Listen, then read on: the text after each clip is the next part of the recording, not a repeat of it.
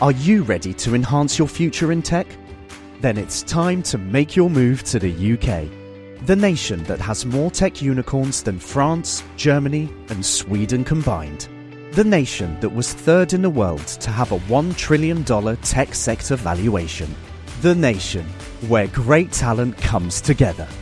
Visit gov.uk forward slash great talent to see how you can work, live, and move to the UK. The Economist.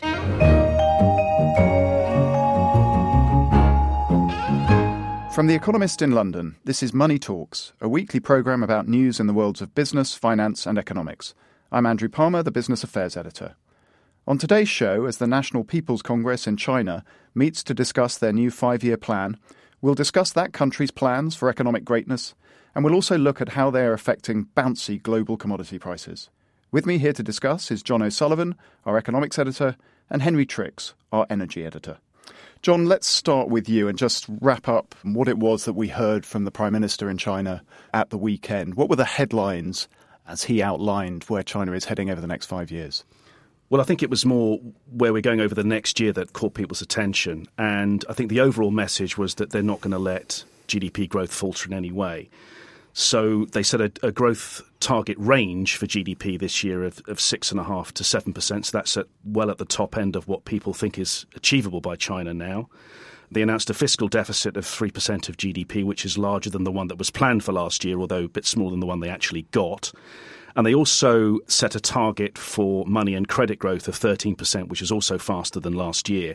So a pretty goey growth target plus some ammunition to actually get you there was the, was the broad message. Now, in addition to that, there was some rhetoric that we at The Economist would welcome around tackling issues of overcapacity, perhaps using tax cuts rather than spending growth to, to fund that budget deficit. And so, in between that sort of push to a higher target, was there stuff to look at and think that sounds better?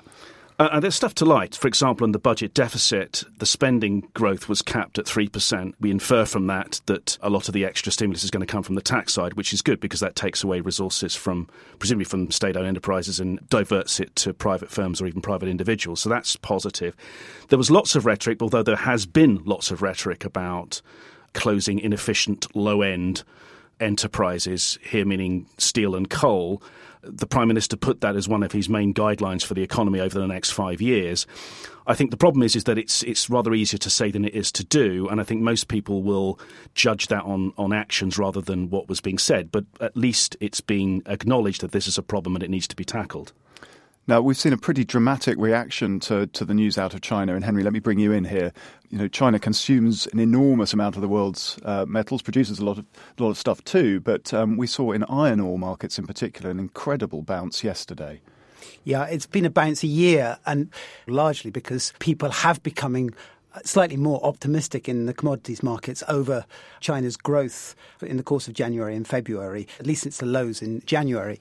What John calls the, the GOE GDP projections for the coming years were definitely taken uh, as positive by the commodities markets, which pushed up iron ore prices by 20% in one day on Monday, but also has helped sort of fuel a rally across the metals market. So copper is up, and as is tin and, and other metals, and oil as well.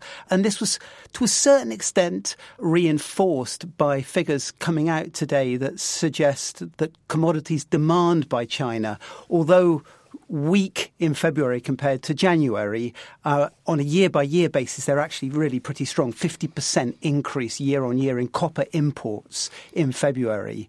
So there is a sense that China is con- still consuming a lot of metals, even if those metals are being put into storage, perhaps, rather than being put into manufacturing or into construction or, or the things that fueled the commodities markets beforehand.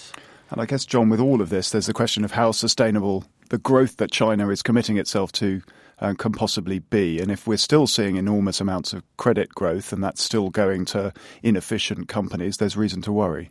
Yes, I think so. The thing is that the, the reasons to worry are sort of longer term reasons. It's the problem of misallocation of capital. I think we're also seeing signs of some of that strong credit growth that we saw already in January feeding through into the property market in some of the big cities. So there's a sense that China is either not able to absorb some of the credit that's going around, or it's been misdirected into things that is not they're not terribly efficient to produce. But I think the reaction has been one in which, okay, it may not be the best GDP growth that you're ever going to get, but at least it's GDP growth, and that's what's driving the sort of recovery in commodity markets that Henry was talking about. Just to jump in here, if uh, if you're a commodities bull, you look at that increase in property values in the big four Chinese cities, and you say, ah, that's good because that means that there's more house building that will come down the line. However, our sense is that still there's a massive inventory of unsold homes in China, and not just unsold homes, but also uncompleted homes, which is why there's also a good argument to say this rally is sort of pepped up by excessive optimism and possibly also a sort of reversal of that pessimism that really stalked the markets at the start of the year rather than real fundamental factors. And a lot of that market fear at the start of the year was centered on the yuan uh, in particular and fears of a big uh, slide still to come in the value of the Chinese currency. That seems to have sort of gone away, or at least subsided temporarily, John. I don't think it's entirely gone away, but it has subsided, and I think there's two two reasons for that. One is there is some evidence that quite a lot of the capital outflows, as measured, after August that resulted in a in a fall in China's foreign exchange reserves are actually Chinese companies swapping their dollar debts into renminbi. So they were essentially facilitating something that over the medium term at least, will make China more resilient to external shocks. So there's a sense that, well, if you're going to have a rundown in, in external reserves, that's actually the good kind.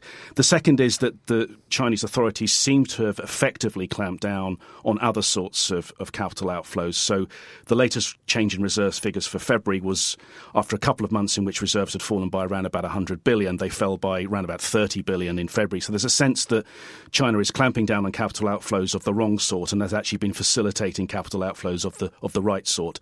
That's where the, the sort of diminishing anxiety is coming from. There's a but coming. The but is, of course, if you are going to target quite strong credit growth over the next year, that will start to build pressure again on capital outflows again. The money is either going to go into the property market or is going to be pushing against the capital controls and trying to leak out. Henry, you mentioned the oil price when you were talking about commodities generally having had a good start to the year. Presumably there's a China effect at work here, but can you just update us on the oil price and where we've got to? There is a China effect in the, in the sense that, you know, China is a, a big consumer of oil and a lot of its refineries at the moment are buying up a lot of oil. They've been kind of given more freedom to buy up oil on their own account there's a sense that a lot of it is going into storage rather than being used for driving or industrial processes or whatever. So Chinese demand has helped push up the oil price.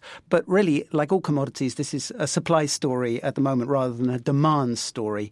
The thing that's really helped the oil price over the last month or so is the sense that US production is finally beginning to decline year on year, which didn't happen for most of last year.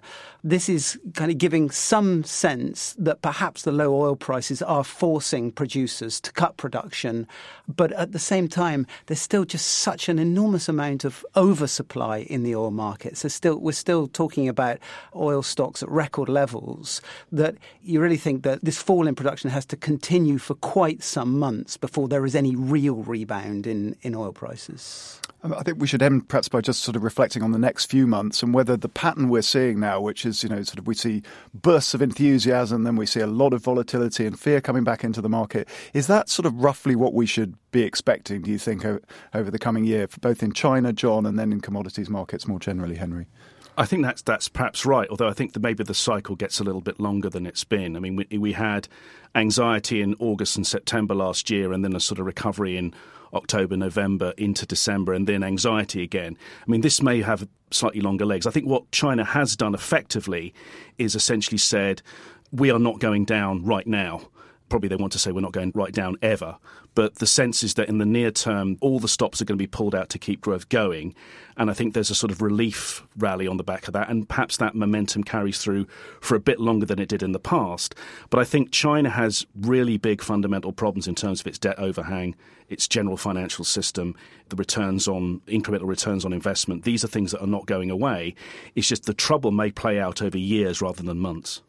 Yes, and I think from the commodities point of view as well, there's the concern that price rises in themselves sow the seeds of their own destruction because as soon as there is a pop, as there is, for example, in oil prices, then it's relatively attractive for oil companies to ramp up production again, which they can do fairly quickly, at least in the short term, because they have a lot of wells that are just ready to be tapped. And I think you, you probably could see the same thing in the Chinese property market as well. There's a lot of these uncompleted homes, which, if prices do go up, would be fairly quick to come back onto the market. So, yes, I think ups and downs are definitely the way ahead. Henry, thank you very much, and thanks also to John. That's all we have time for this week. Don't forget that along with coverage of these stories, you can find more on finance, economics, and business at economist.com. You can also follow us on Twitter at econeconomics and at econbizfin. In London, this is The Economist. The Economist. Are you ready to enhance your future in tech? Then it's time to make your move to the UK, the nation that has more tech unicorns than France, Germany, and Sweden combined. The nation that was third in the world to have a $1 trillion tech sector valuation. The nation where great talent comes together. Visit gov.uk forward slash great talent to see how you can work, live, and move to the UK.